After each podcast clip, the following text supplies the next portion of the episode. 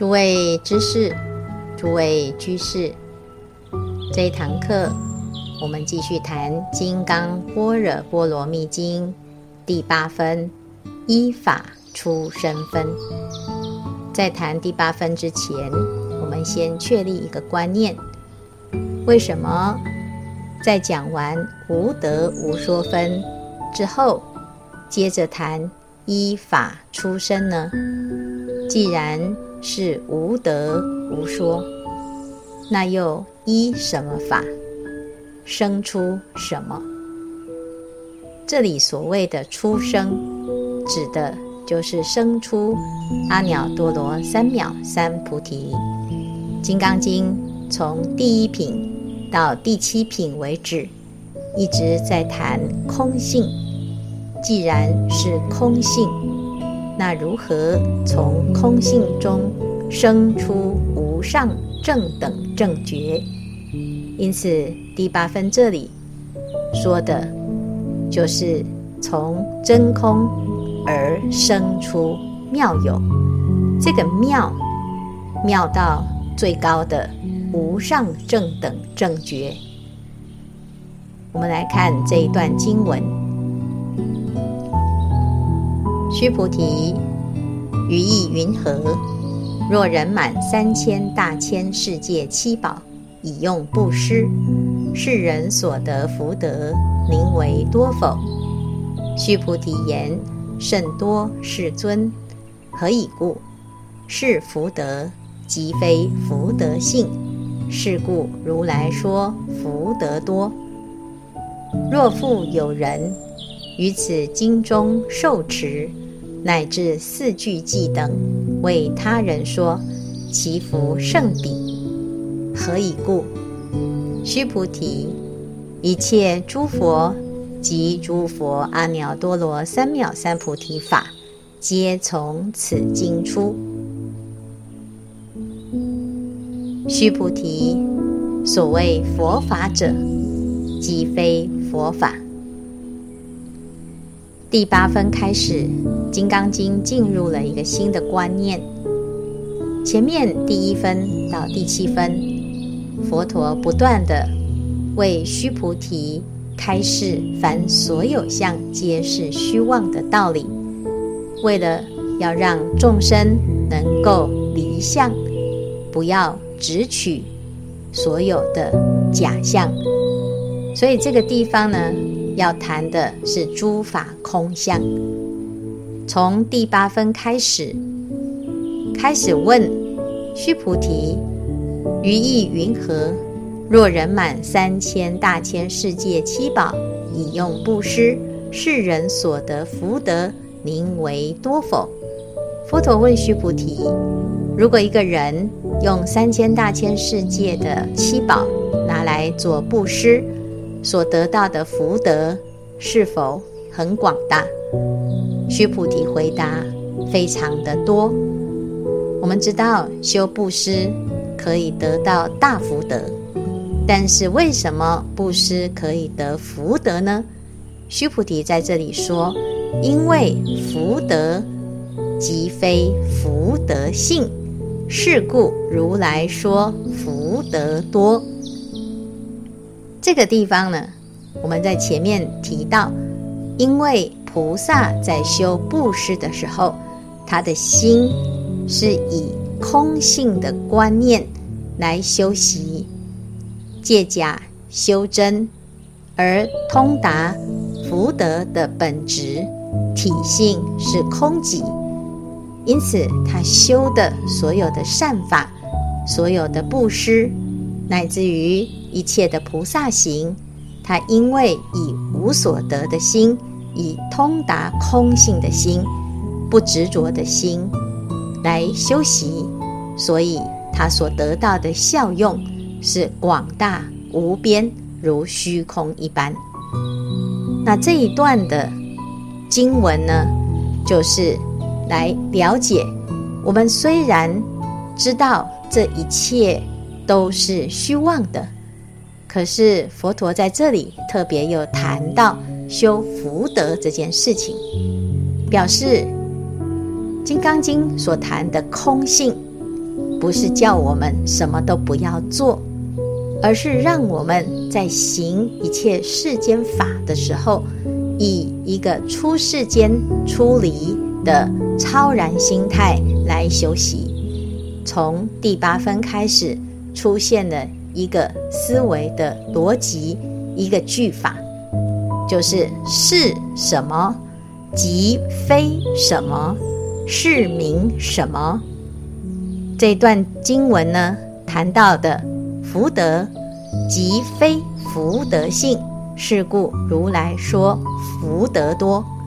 后面谈到佛说一切法，即非佛法，是名一切法。乃至于这一分的最后谈到的所谓佛法者，即非佛法。有的地方呢。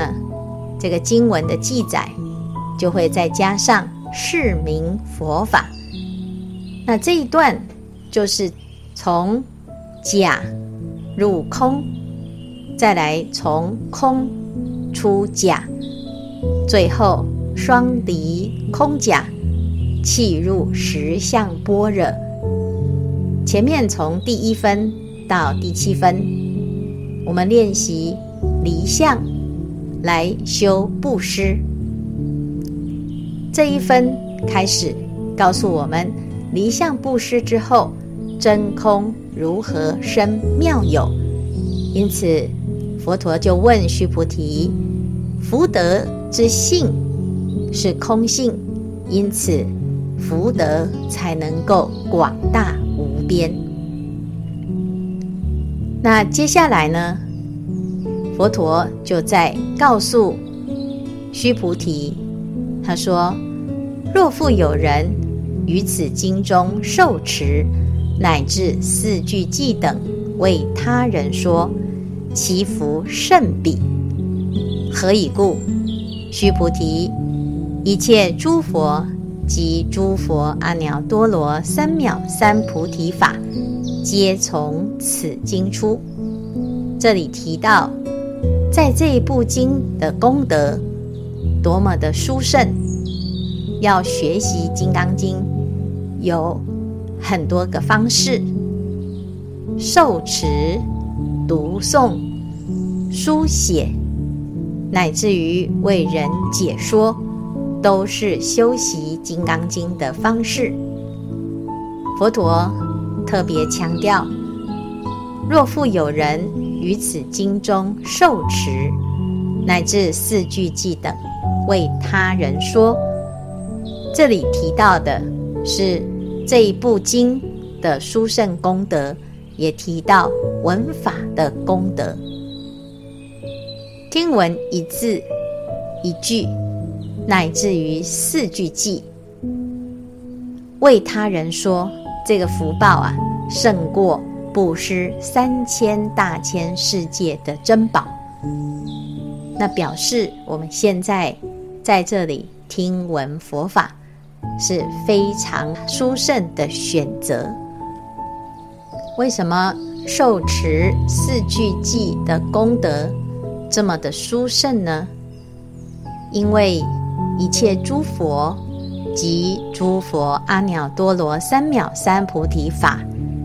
皆从此经出，意思就是佛他之所以成佛，以及成佛的方法，都在《金刚经》里做了非常深刻的开示以及指导。同样的，我们要成佛，我们听闻《金刚般若波罗蜜经》，也可以。走上成佛之道，佛法有别于世间一切的哲理，它不只是一套逻辑思维，它是观察宇宙人生的真理，找出一个法则，让一切的大众可以依之而行，最终得到究竟的安乐解脱。佛法。谈到三个非常重要的观念：第一，世间一切万物万事都依着因果法则在运行，如是因，如是果。欲知过去因，现在受者是；欲知未来果，现在作者是。所以，如果我们要开创自己的命运，就要从因上努力。现在我们在做什么？我们在想什么？我们学习什么？我们做了什么改变，都会改变我们的命运。这是佛法教给我们创造人生的幸福最直截了当的积极做法。第二个法则，我们知道一切因缘的和合。不是单因独缘而成就，所以缘起性空，因为是空性，因为是众缘和合，所以我们可以改变。那再来，如果我们能够知道人人都有佛性，众生都有成佛的菩提自信，那么。我们就知道命运是掌握在自己的手上，能够了解这三个道理，就懂了所有的宇宙人生的实相，这就是佛法。佛陀的教法让大众破迷，得到了开悟，乃至于有一个实践的步骤，最终达到最后的结果。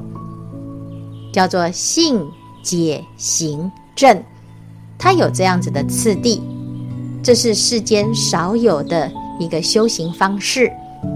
所以，我们这一生能够遇到佛法，我们要用自己的生命来证实它的殊胜性。在这里，佛陀要强调的是听闻佛法、受持佛法的殊胜功德。它比拿三千大千世界的珍宝来供养布施的功德都还要来得广大，不可思议。为什么听闻佛法会有这么殊胜的功德呢？啊，因为听法的内容是可以让我们成佛，可以让我们解脱，最后得到了究竟的果报。可以转凡成圣，但是有很多人，他只有供养布施，他却不能够了解福德的本质是性空，因此产生了执着。有了执着的心来布施，所得到的功德，它就是短暂的福德。但是如果我们听经闻法，能够破除自己的无明与妄想，破除自己的执念，那最后呢，他会把这种所有修道的福报跟善法转换为无上的功德。听经闻法至少有八种功德，《方广大庄严经》卷十二里提到，听经闻法有八种功德，第一。端正好色，第二力势强盛，第三心悟通达，第四得妙辩才，第五获诸禅定，第六智慧明了，第七出家殊胜，第八眷属强盛。为什么会有这么殊胜的功德呢？因为当我们听闻了佛陀的教法之后，解答了我们心中的疑惑，破除自己的执念以及无明，最终让自己的心可以开朗。佛陀来到这个世间，他的目的只有一个，要让众生开示悟入佛之之见。开示悟入是多么的殊胜！当我们了解原来自己也可以成佛，自己也可以成圣成贤的时候，你对自己的生命就会充满期待，也希望啊自己人生有一个努力的方向。所以听闻佛法的殊胜功德，胜过你拿三千大千世界的珍宝来布施。在《善见律》中曾经提到一个故事：佛陀在世的时候，曾经到旃婆罗国迦罗池边为大众说法。当时池中有一只蛤蜊，听到佛陀在池边说法的声音，就从池里出来，到草根下听闻佛法。当时有一个人。在放牛，看到佛陀在座位上为大众说法，他也要去听佛说法。当他停下他的脚步，把他手上赶牛的棒子往地上一插，在这个一瞬间呢，把这个蛤蜊的头给插破了。蛤蜊当下就命终，命终之后呢，诶。他竟然升天了，为什么他可以有这么大的福报？他的宫殿、啊，纵广十二由旬，天女娱乐，种种的快乐的情景，都在他的生命当中出现了。蛤蜊就想，为什么他有这个福报呢？那我们知道啊，天人有神通，他回头一看。他自己过去修了什么福报，修了什么善法而得以升天？一看呢，原来就是他在命中之前听佛说法，那么片段的一瞬间，在这个时候呢，他非常的感恩，所以他下到凡间来顶礼佛陀。佛陀当时也还在说法，他一看这个人就知道啊。他就是刚刚上升的这一只蛤蜊呀，所以故意问：“你是什么人？怎么突然来离我足呢？”啊，那这个蛤蜊天就跟佛陀回答：“他说我过去是蛤蜊，在水中啊听闻佛陀说法的时候，来到了水边的草根下，结果有一个牧牛人持杖来听法。”杖刺穿我的头，我当下命终。没想到听经闻法的功德，让我得以升天。佛陀以此因缘，为蛤蜊天人说偈，为大众说法。当时大众因为听闻佛陀的法音，有人证得须陀洹果，有人证得斯陀含果。大众都发了菩提心，这蛤蜊天因为听闻的佛法，正道须陀洹果，非常快乐地回到他的天上。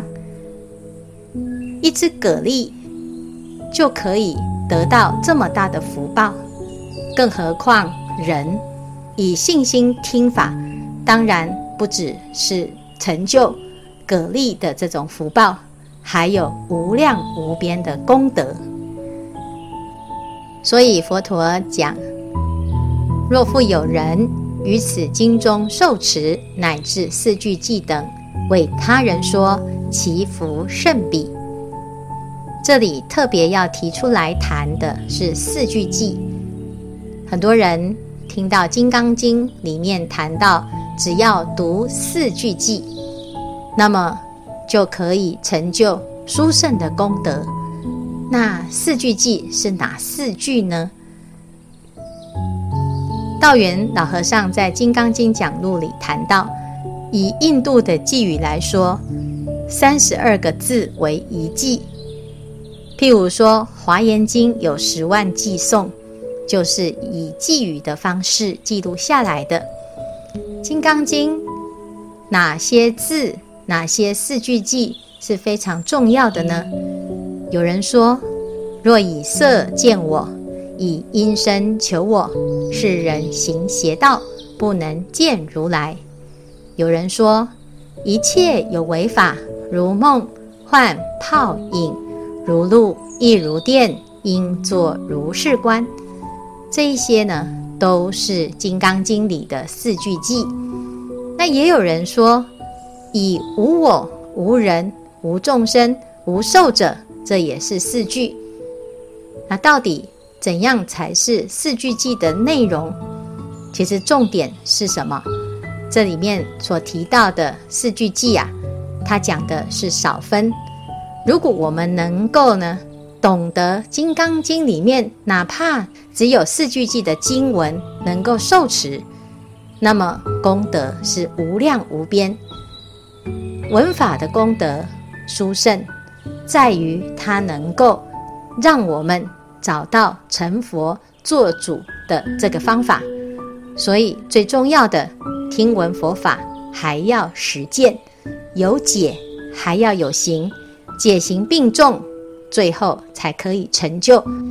最后，世尊讲完依法出生的要旨之后，还要补上：所谓佛法者，即非佛法。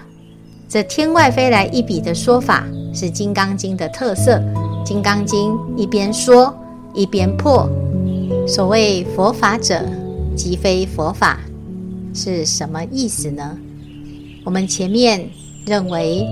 既然阿耨多罗三藐三菩提及阿耨多罗三藐三菩提法都从这一部经产生，是否因此我们就对于经典乃至于文法会产生一种执着，认为佛佛法有一定的形式，有一定的要求，乃至于到最后产生的法执，用学法的标准。用佛陀讲述的标准来衡量他人，所以很多人学佛之后啊，自己就看不上其他不学佛的人。可是，什么才是佛呢？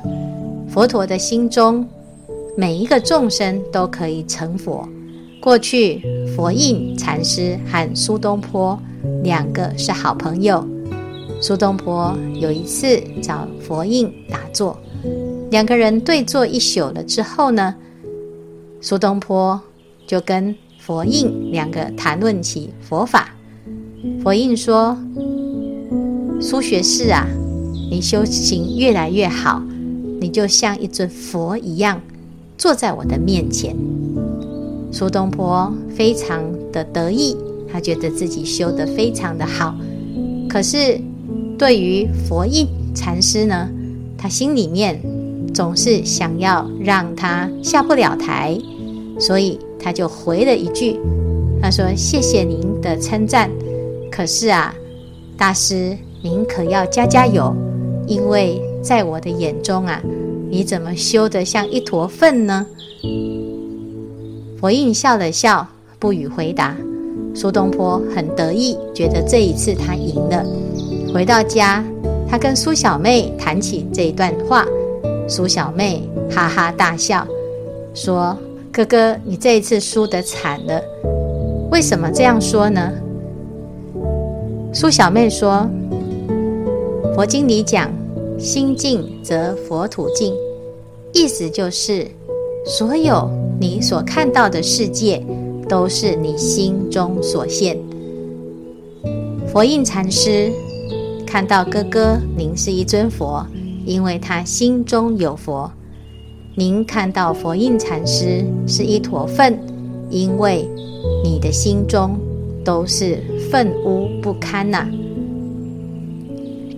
苏东坡一生写了非常多首诗，其中有三首可以代表修行的三个境界。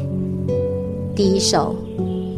题西林壁诗，横看成岭侧成峰，远近高低各不同。不识庐山真面目，只缘身在此山中。还没有修行的时候啊，对于所有的名山胜水，我们都有向往之心。见山是山，见水。是水，最美的山就是庐山，向往之，却又看不清。最主要的是因为太近了，我们就在山里。就像我们在生活中，我们身边的人，往往你并没有真实的认识他。有时候，因为我们的恩怨情仇、爱恨取舍，对这个人贴上了标签，所以有横看，有侧看，各式各样的不同的风景，不同的人事物，把我们的智慧之心给蒙蔽了。所以我们常常呢，同床异梦，虽然。住在同一个屋檐下，可是是一个熟悉的陌生人，因为从来没有好好的把自己的我给突破，好好的拥抱对方，所以这是第一个境界：见山是山，见水是水的境界。第二个阶段呢，庐山烟雨浙江潮。未到千般恨不消，到得还来无别事。庐山烟雨浙江潮，这是苏东坡去观潮所写下来的离去诗。我们还没有修行的时候啊，就是见山是山，见水是水。后来开始修行，来了一个大否定。向往清净的悠远，而烦恼人世间的纠缠。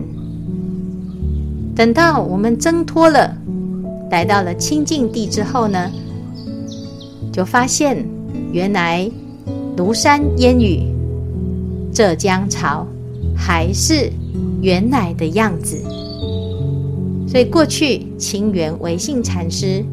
有一段著名的禅诗，老僧三十年前为参禅时，见山是山，见水是水。及至后来亲见之事，有个入处，见山不是山，见水不是水。而今得个修歇处，依然见山只是山，见水只是水。从刚刚开始的追求，到最后平常心是道，原来道德还来无别事。春在枝头已时分，所以我们每天呐、啊，汲汲营营，到最后呢，发现原来宝珠就在自己的自家当中，只是你不懂，只是你没有珍惜这一念。与佛无异的清净自信，到第二个阶段呢，已经有一个不过如此啊，回归于平常的这种修行境界。到第三个阶段，更是从空中生出妙有。这是苏东坡住在东林寺的一个感悟之诗。